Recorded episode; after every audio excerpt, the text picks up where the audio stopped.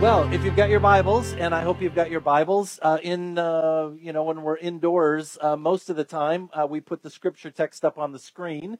Uh, no screen this morning, and so uh, all summer long, I do want to invite you to bring your Bible to worship on Sunday morning. So we we are going chapter by chapter, verse by verse through the Gospel of John. We started, gosh, back in January, going through the Gospel of John, and we're hitting all the passages, uh, even the difficult passages, and uh, it's been really a, a, wonderful time for us. And I think we'll finish up sometime around Thanksgiving this year. And I know many of you are reading through your your daily devotional as well, reading through John, and many of you are also participating in life groups, uh, chewing on this and wrestling with this, and what does this mean for me, and uh, how can we live into this? And so today we are in uh, John 10 uh, John 10. And uh, John 10, of course, uh, does uh, no surprise here, uh, comes on the, on the heels of John 9. And the reason why I bring that up is because John 10 and John 9 are connected. They're, they're kind of the same event. Um, and so John 10 really picks up where John 9 left off. And those of you who were here last Sunday know uh, that John 9 was that story, uh, that event where Jesus heals a man born blind. And so, right after he does that, gets all the religious leaders uh, fired up, and they have this uh, uh, heated conversation. Uh, Jesus moves into a sermon, into a teaching. Throughout John 9, uh, what Jesus is doing uh, over and over and over is actually 14 times he has asked the question, Who are you? Who are you? 14 different times. I don't know if you noticed that last week. Jesus was asked, or someone asked the blind man, Who is this guy, by the way? Tell us who you are. Cut, cut to the chase. Be straight with us. Because we're hearing all sorts of things, we're seeing things, you're, you're healing this blind man. Who in the world are you? And it's, that's what Jesus is going to talk about today. Now, one other thing before I read the scripture text this morning is again, uh, John 10 is connected to John 9, but it's also connected to John 8 and John 7, uh, which is the festival of the booths, the festival of the tents. Um, sometimes you know it, uh, maybe you've heard of it as Sukkot, which is uh, a Hebrew celebration. It's a party, it's a water party. Uh, it's, it's a party where uh, people just celebrate God's faithfulness and how God rescued God's people, the Israelites, from slavery brought them through the wilderness for 40 years and uh, placed them into the promised land. He set them free. And so this is uh, this is all part of this context, and so we have to really understand that uh, Sukkot, the festival of, of tents or the festival of booths, has just finished up. Jesus heals a blind man in the temple, and they have this conversation about Jesus. Who are you? And as I think about Jesus uh, teaching and explaining all that's going on on the heels uh, of this great celebration, it's this reminder that as God leads the people through the wilderness, they are completely helpless without God. There's this idea that God is the good shepherd. God is the one leading them and guiding them. And if you've read the Old Testament, you know that God led them by a, a pillar of fire uh, by night and, and by day, a pillar of clouds without God's leading, they would just be wandering in the wilderness forever. But now, now things, as Jesus has come, the Messiah has come, he's inviting them to see and experience this shepherd, this imagery, this language in a whole new way. So that was just a little bit of context to give you time there to get to John 10. Let us pray. Heavenly Father, we thank you for uh, an amazingly beautiful day for the sun shining, the wind blowing, the birds singing. God, this is your sanctuary. We are your people. You are our God. So, God, open our hearts, our minds, and our lives. Allow your Holy Spirit to just blow among us, to speak to us, encourage us, and challenge us. God, may the words of my mouth, the meditations of all of our hearts be acceptable. For you are indeed our rock and our Redeemer. Amen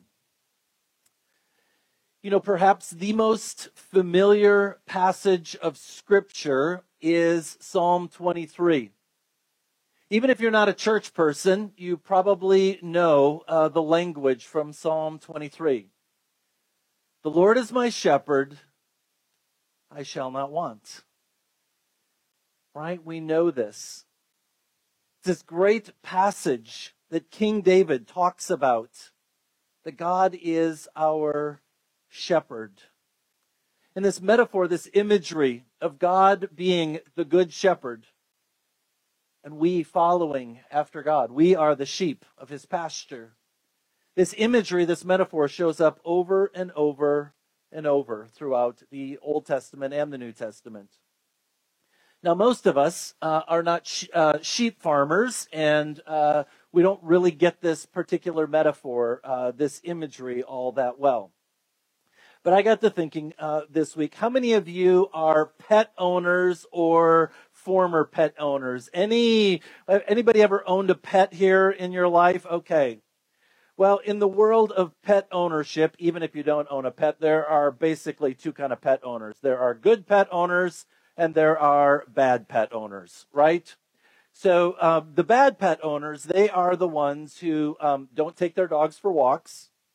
They are the ones who don't give their dogs or, or their pets much attention. They're the ones who just kind of put their animal, their dog, out in a pen out and back, and their dog yap, yaps and yipes all day long, right? Because they're neglected. They want some attention. They want some love.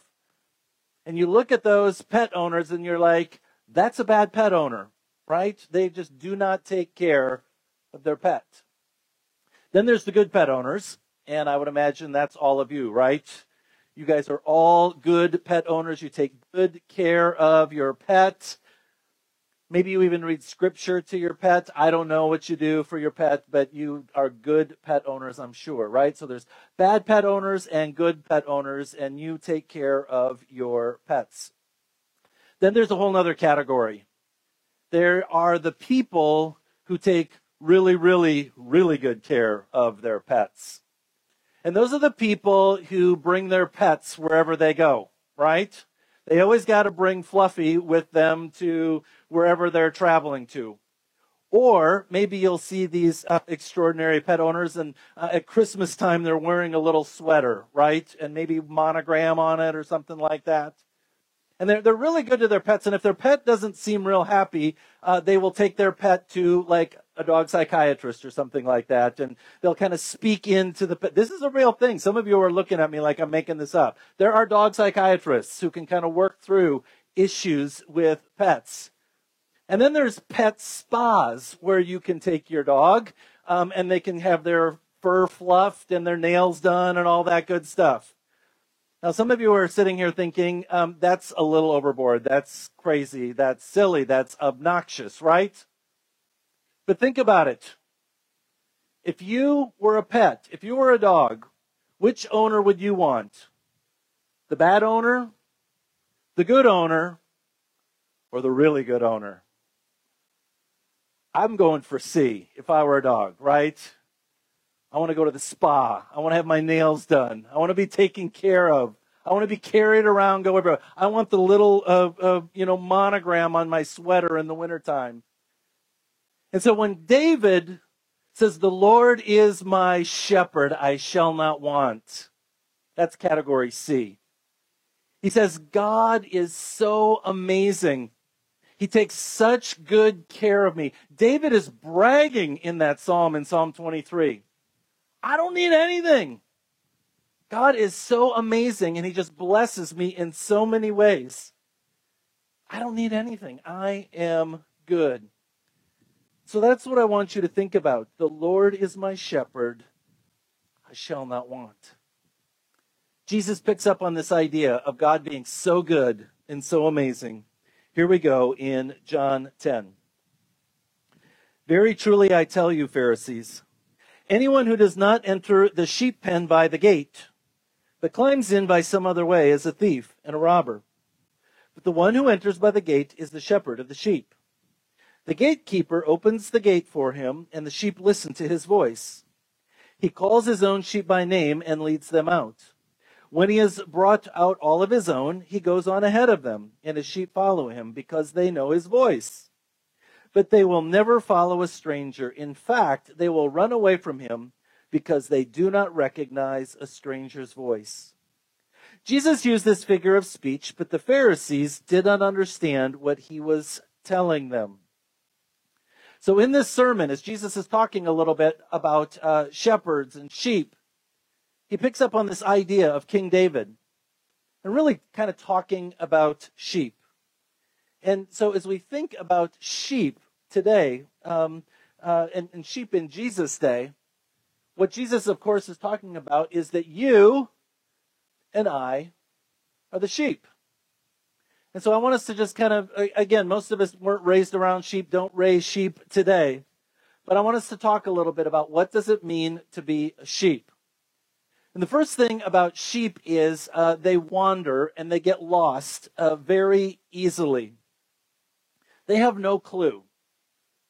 They just they'll, they'll put their head down, they'll start eating, and then they'll just keep going with their head down and wander and wander and wander and eat and eat and eat. And pretty soon they'll come up and they're like, huh, where am I?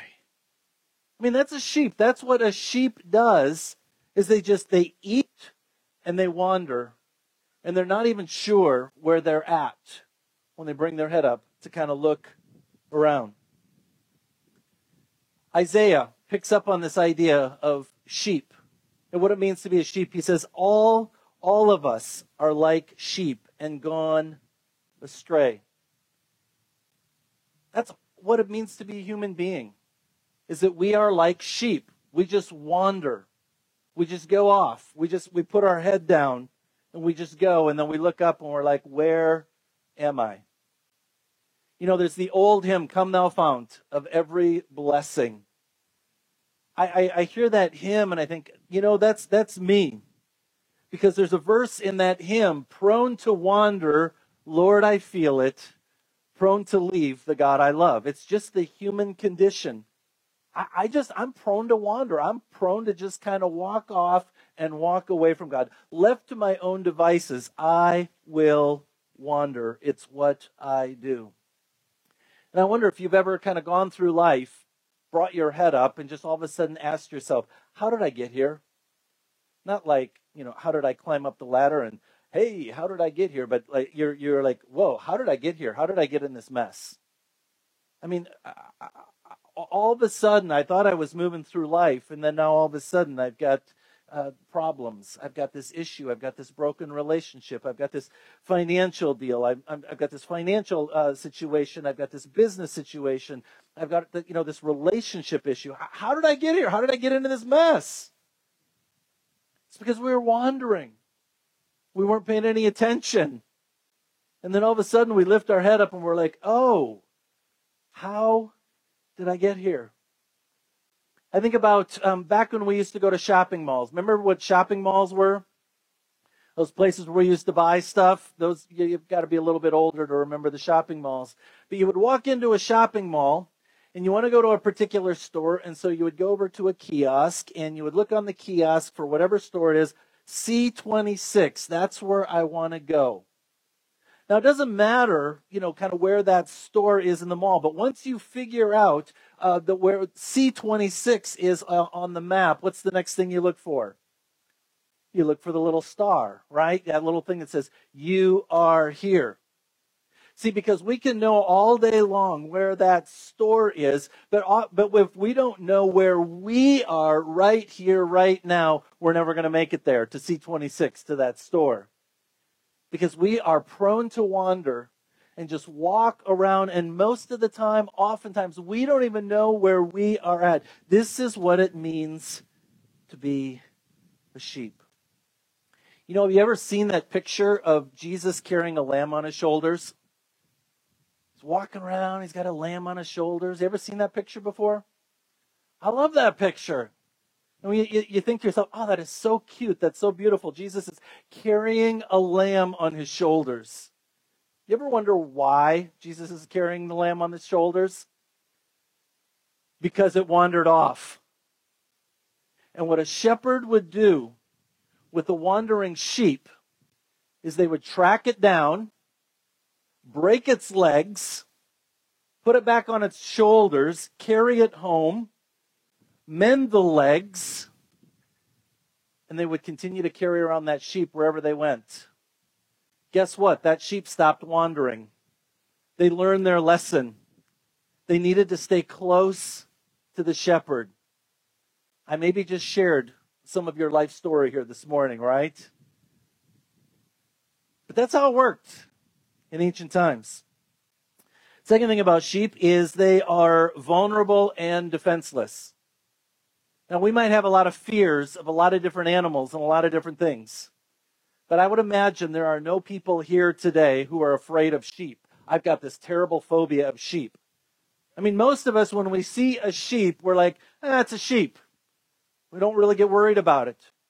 In fact, maybe if you've had kids growing up, maybe one of the first stuffed animals you'll give your kids is a little sheep or a little lamb, right? Why do we do that? Because sheep, lambs, they're so harmless. Nobody's afraid of a sheep, right? Maybe you're having trouble sleeping at night. How many of you count wolves when you go to bed? We don't do that. What do we count? Sheep. Why do we count sheep? Because they're just so helpless. They're so vulnerable. It's just like, oh, it's just a sheep. I mean, nobody gets stressed out unless you're a sheep farmer, I guess. But uh, but that's not most of us. Nobody gets stressed out today just counting sheep. Because sheep are just so vulnerable. They're just so helpless. They're just so needy. They're just they're like, "Oh, everything is good." So sheep wander a lot. Sheep are vulnerable and defenseless. And the third thing about sheep is that they need to be fed and watered constantly. They really need to be taken care of, actually. Because what a sheep will do, um, in ancient times especially, out in a pasture where there's not fences and all that, is they'll put their head down, they'll just start eating. They'll eat the grass in front of them.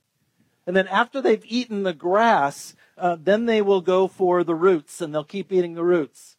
And after they eat the roots, rather than moving on uh, to some more grass, they'll be like, oh, there's some more here. And they'll start eating the dirt and the rocks. And pretty soon the sheep have, you know, dirt and rocks in their stomach. They'll kill them, right? And this is true for us too. Is we often just we we we just look right down. And we just eat the stuff right in front of us. The dirt, the rocks. It's called the internet, folks. We fill our minds with all sorts of junk day in and day out. It's killing us. This is what's going on with the sheep. They need to be taken care of. They need to be fed. They need to be watered. And how does any good sheep survive? A good shepherd, of course. Verse 7. Therefore, Jesus said again, Very truly I tell you, I am the gate for the sheep. All who have come before me are thieves and robbers. But the sheep have not listened to them. I am the gate. Whoever enters through me will be saved. They will come in and go out and find pasture. The thief only comes to steal, kill, and destroy. Jesus says, I am the shepherd, and I'm, I am the gate, the one who's going to take care of these sheep. He makes very certain, he's very intentional about talking about the thieves and the robbers. And he talks about the thief. Jesus warns the people that I'm the good shepherd, but there are thieves, there are robbers, and the thief has a plan for you in your life. And the thief that Jesus is talking about, of course, is Satan. And I think oftentimes we're like, yeah, yeah, Satan. So what? But Satan's a big deal. Jesus talks about this thief and so this morning, I want to just spend a little bit of time talking about this thief. The first thing uh, I want to share about uh, the thief this morning is that Satan is real. And Satan would like us just to go through our lives denying the reality of who he is or minimize who he is. Satan would like us to think that he's just some guy in a red uh, outfit, full body suit with a pitchfork on Saturday Night Live, cracking jokes, right? Ha ha ha. Jesus says that's not who Satan is. Satan is very real. Satan, the Bible tells us, uh, was once upon a time an angel. He stood eyeball to eyeball with God. But God, but Satan, his name was Lucifer, He said, I want what God has, all that power, everything he's got. And he became very envious. He became very jealous. He said, When I grow up, I want to be God. And God says, You can't be me. And so there was this rebellion. And Satan fought against God, and God threw uh, Lucifer out of heaven with all his other followers. So Satan is very, very real. Number two, Satan is powerful. Scripture tells us that uh, Satan and the demons, they're powerful. We ought not to minimize their power. In fact, it says that Satan can just, with, with his hand, he can kill thousands of people, you and me. That's what he can do. Make no mistake about it, Satan is very powerful. In 1 John, it says this The whole world lies in the power of the evil one. Satan is power, powerful. Number three, Satan is brilliant. Satan knows scripture. Satan, remember, Satan stood eyeball to eyeball with God. He knows stuff that you and I don't know. In fact, Satan knows the Bible so well, he probably knows more scripture than all of us together combined. And over and over, this is what Satan will do. Is he not only knows scripture, but he will use scripture against us because this is what he did with Adam and Eve. Remember in Genesis, did God really say? And then when Jesus was in the wilderness, what did Satan do? He quoted scripture over and over and over. He speaks scripture and then he just twists it a little bit. This is how Satan operates. He's smart. I mean, he's not some dummy. He is brilliant and he knows Scripture. Number four, Satan is filled with hate. He hates you. Satan hates God. Satan hates you, and Satan hates the idea that you would become a follower of Jesus Christ. Maybe sometime you've heard that people say God loves you and he has a plan for you. Well, I will say it the other way Satan hates you and he has a plan for you. And, and, and Jesus tells us what the plan is. The thief comes only to steal, kill, and destroy. That's his plan for you. Kill, steal, and destroy your joy. Satan would love to kill, steal, and destroy your marriage. Satan would love to kill, steal, and destroy your joy. Satan would love to kill, steal, and destroy your walk with Jesus, your intimacy with Jesus. Satan would love to kill, steal, and destroy your purpose in life. Satan would love to kill, steal, and destroy any urgency that you might have to share the gospel with other people. That's just what he does. That's what he's about. He hates you, and he wants to kill you and steal from you and destroy you. This is what Jesus tells you, tells us. Uh, number five, Satan is filled with deception and lies. Lying is his mother tongue. We speak English, Satan speaks lying. This is what he does. He, he talks to people, he speaks into them.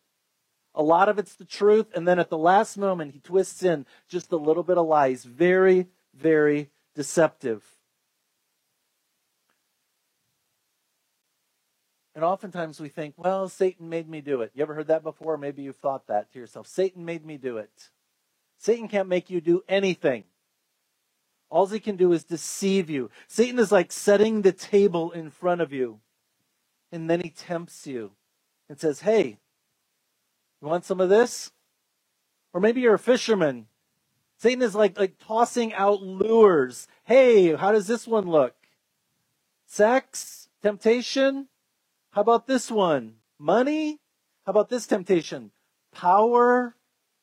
The list goes on and on. You don't have to bite into that lure. But Satan is really good at lies and deception and throwing out those ideas of temptation in our lives. Number six, Satan deceives on earth and accuses in heaven. The Hebrew word for Satan is Hasatan. And it literally means the accuser. It's like he walks around pointing his finger, saying, You have been accused. It's what he does. The Greek word, diablos, comes from deception, diabolical. It's this idea that he's sneaky, And he's running around pointing his finger at us. And he's active on earth. And he accuses us as we're moving towards heaven. You want some good news about Satan? I mean, I kind of brought everybody down this morning, right? Number seven, Satan is limited. He's limited. He is not the yang to God's yin. He's not as powerful as God. He's not omnipresent like God is. Satan cannot be everywhere at all times. He's not omniscient like God is. He can't know all things. And he's not omnipotent. He doesn't have the power that God has. I mean, God is all powerful. Satan is very limited in his power. Remember the Old Testament story, that, that encounter between uh, Job, uh, when Job was on the earth? Satan walks up to God and says, Hey, can I mess with Job? God's like, All right. Satan says, Can I do that? Nope. Can I do that? Nope. Can I do that? Nope. Satan's like, Well, can I do that? And God's like, Okay, you can do that. Satan actually has to ask God permission to do what he wants to do. And he messes with Job, if you read the story of Job.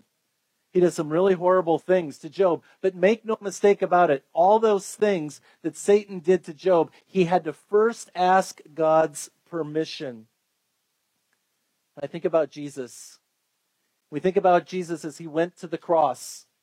Even in that moment, Satan had to get God's permission for Jesus to die on the cross. Hey, can I just mess with Jesus? You can have him on Friday afternoon, Satan. That's it. Can you imagine that after Satan, uh, as after Jesus dies on the cross, Satan is like, "We won. We are victorious. We won, guys. We win." And Jesus comes back on the third day. he says, "You actually lost. You thought you won. Your power, Satan, is very, very limited." Number eight, Satan is defeated on the cross, Jesus Christ crushed his head like a serpent. Now, when my wife and I lived in Thailand, uh, we saw uh, way too many snakes. You know what? You know what kind of snake is a good snake? A dead snake.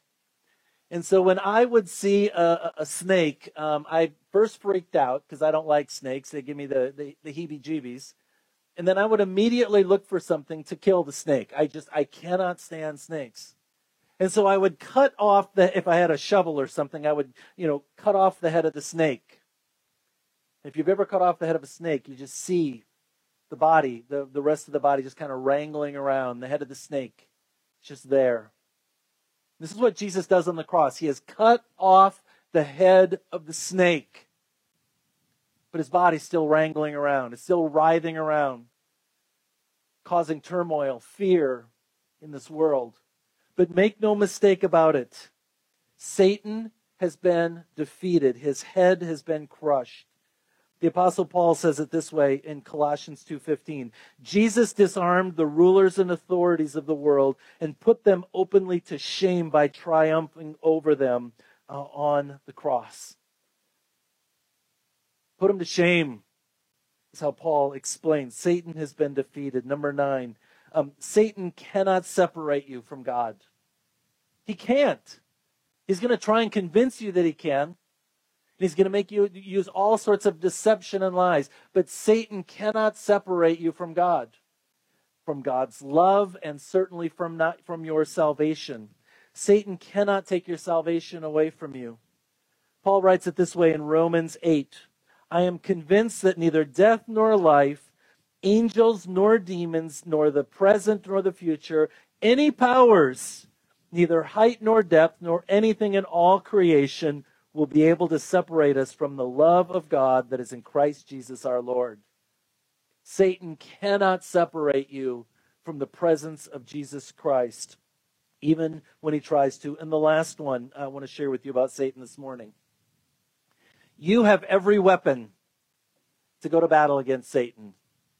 As Christ followers, you've got the tools and the weapons to fight Satan down.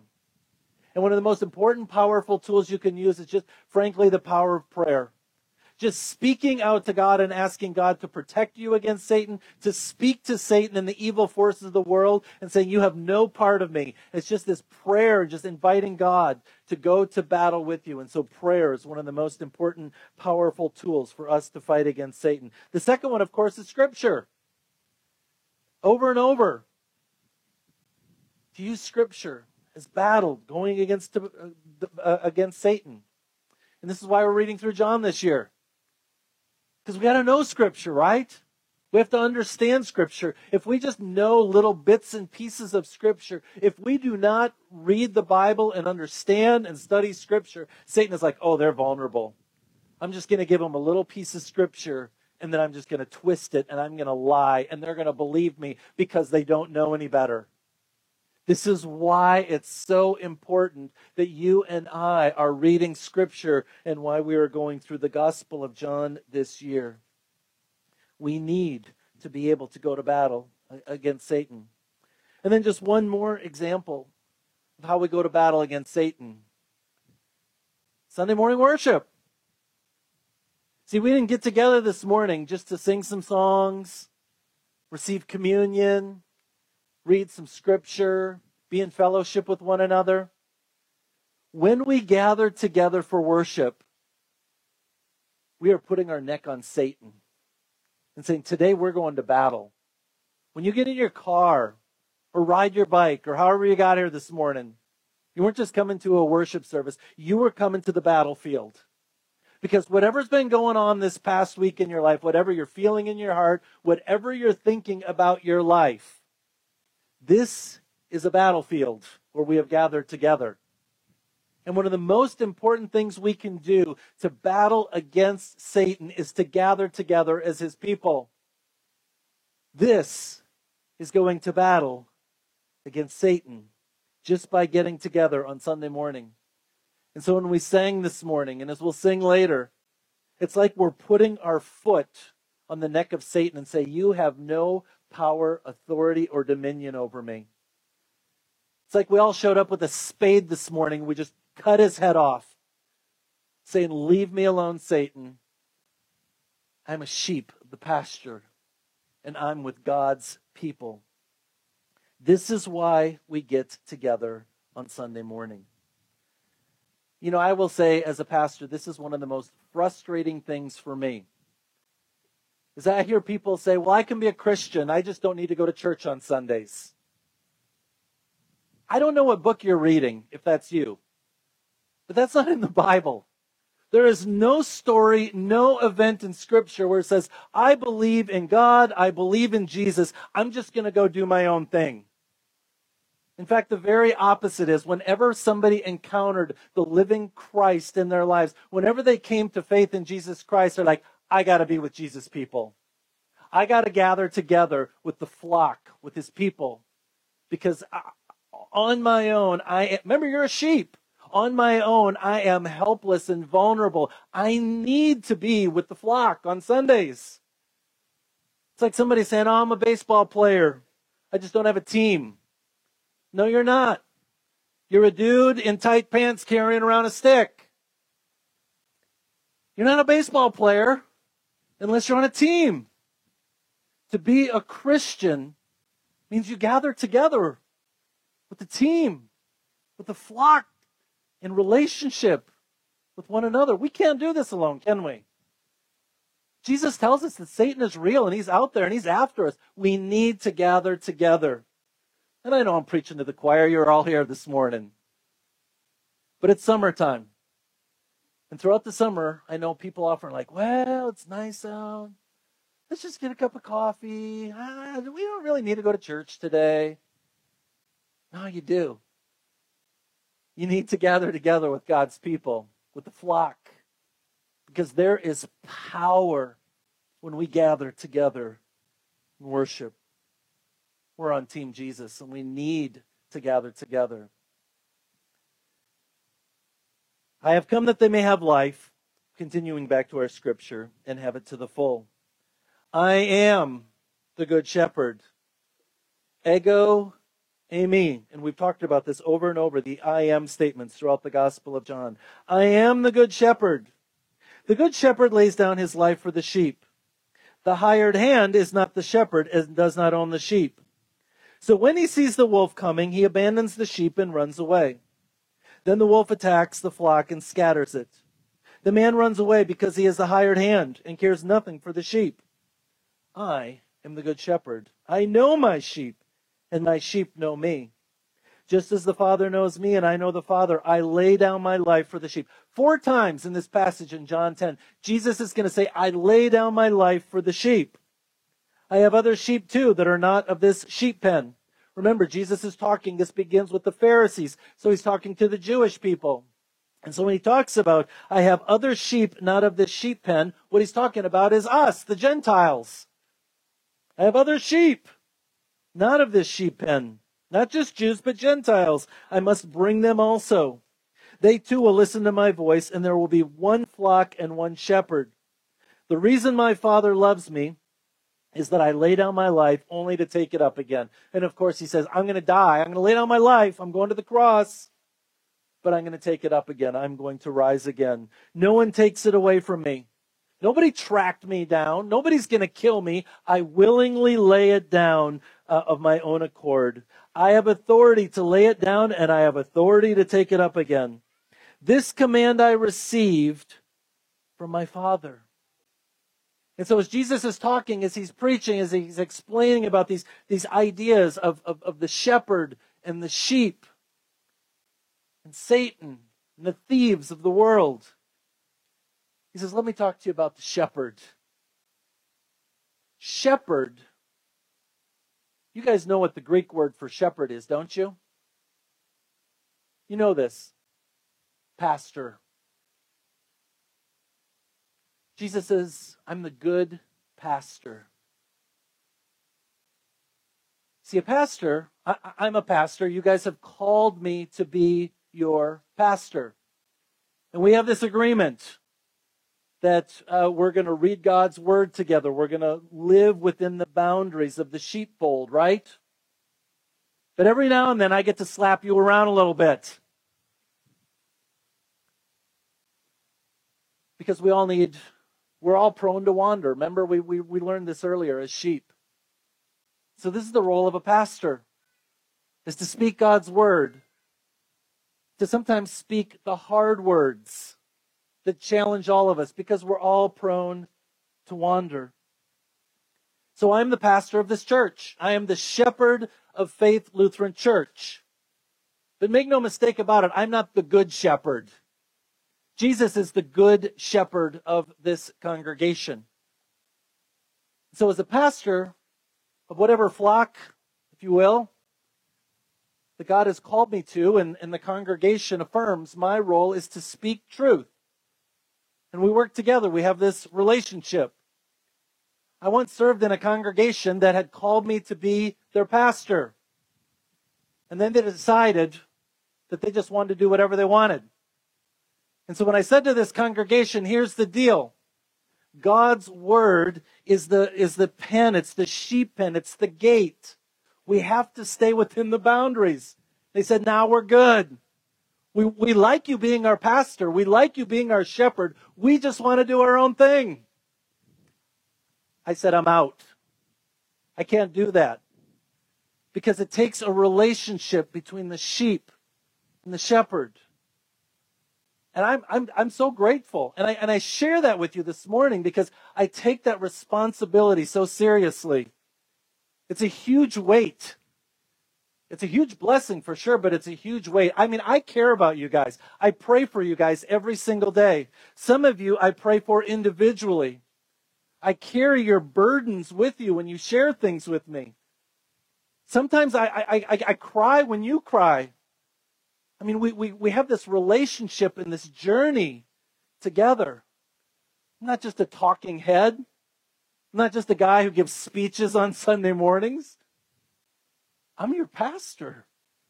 And I'm so grateful for that relationship. You honor me. We go on this journey together. But make no mistake about it. I am not the good shepherd. I'm just a shepherd. Jesus is the good shepherd. What makes him good? He lays down his life for you. See, I, I might make sacrifices for you. I may advocate for you. I might speak words to you. But I cannot offer you salvation. Only Jesus can offer you salvation. That's what he does when he lays down his life for you.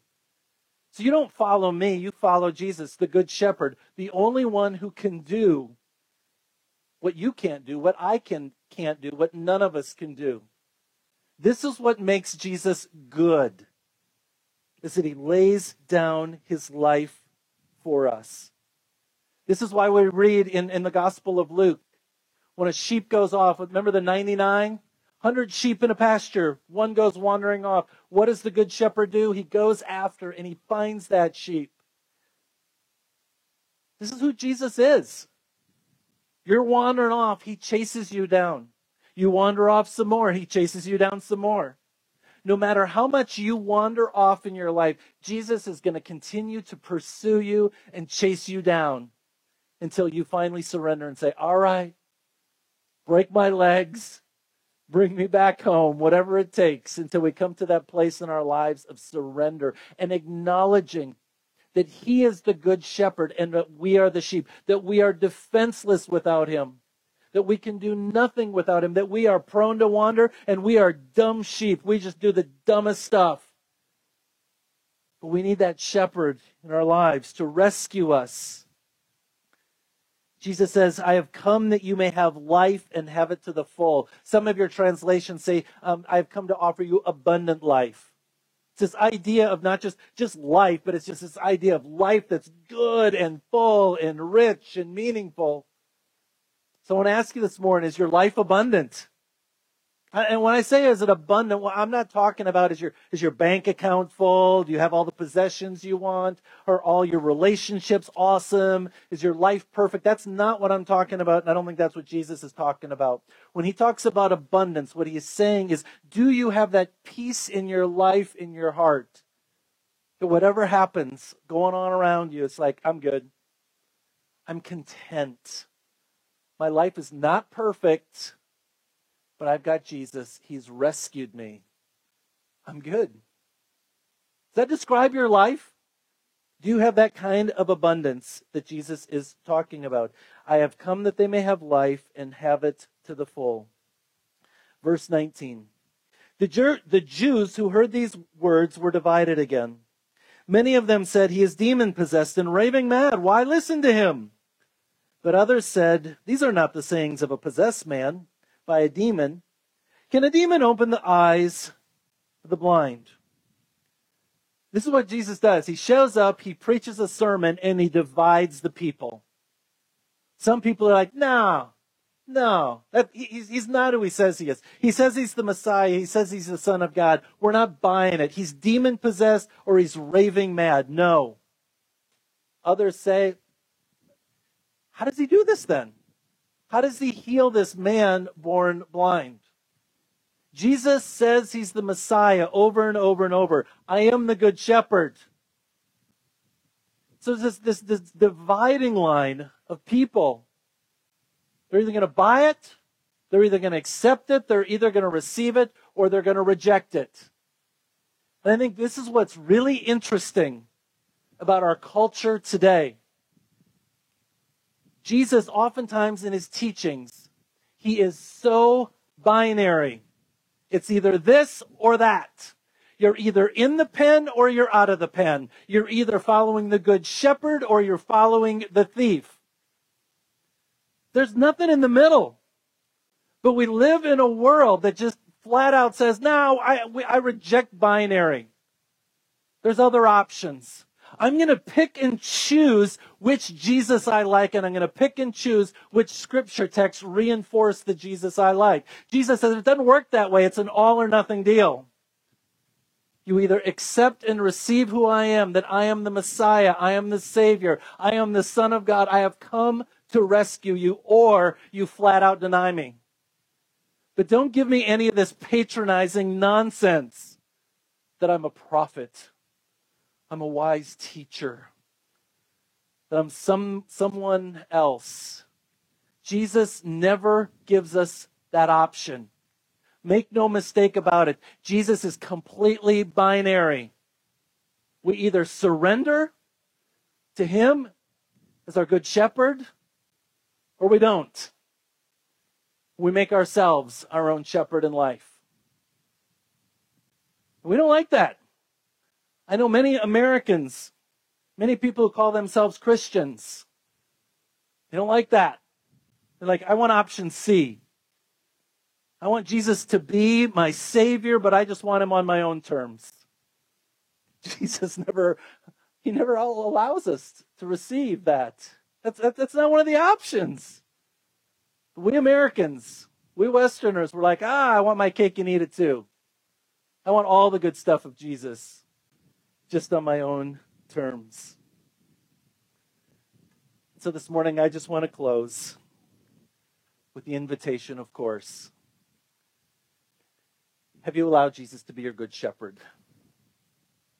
Have you submitted to him?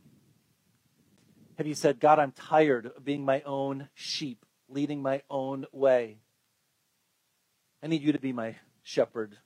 I need you to lead me to greener pastures. I need you, God, to keep me safe. God, I need that abundance. I want that abundance for my life. But that's going to mean that we surrender. We surrender our will. We surrender our desire to be our own shepherd. So I'm going to invite us to bow our heads. God, we thank you. We thank you, God, that you have come to us and you have spoken straight with us. You have spoken clear with us. You've come to offer us abundance and the good life. But God, the bad news is we have to surrender to ourselves. We have to surrender to uh, the temptations of the world. We have to surrender to our desires. We have to, to surrender to our wants. And so, Lord, I pray for each person here today, gathered in person, gathered online, to just sort through what do we do with this? We thank you, God, that you have laid down your life for us, that you have made a way for us to experience your abundance, and that you rose from the grave so that we can live with you for all of eternity. Lead us and guide us, God, for we are your sheep, and you are the good shepherd, leading and guiding every step of the way. Lord, in your mercy, hear our prayer.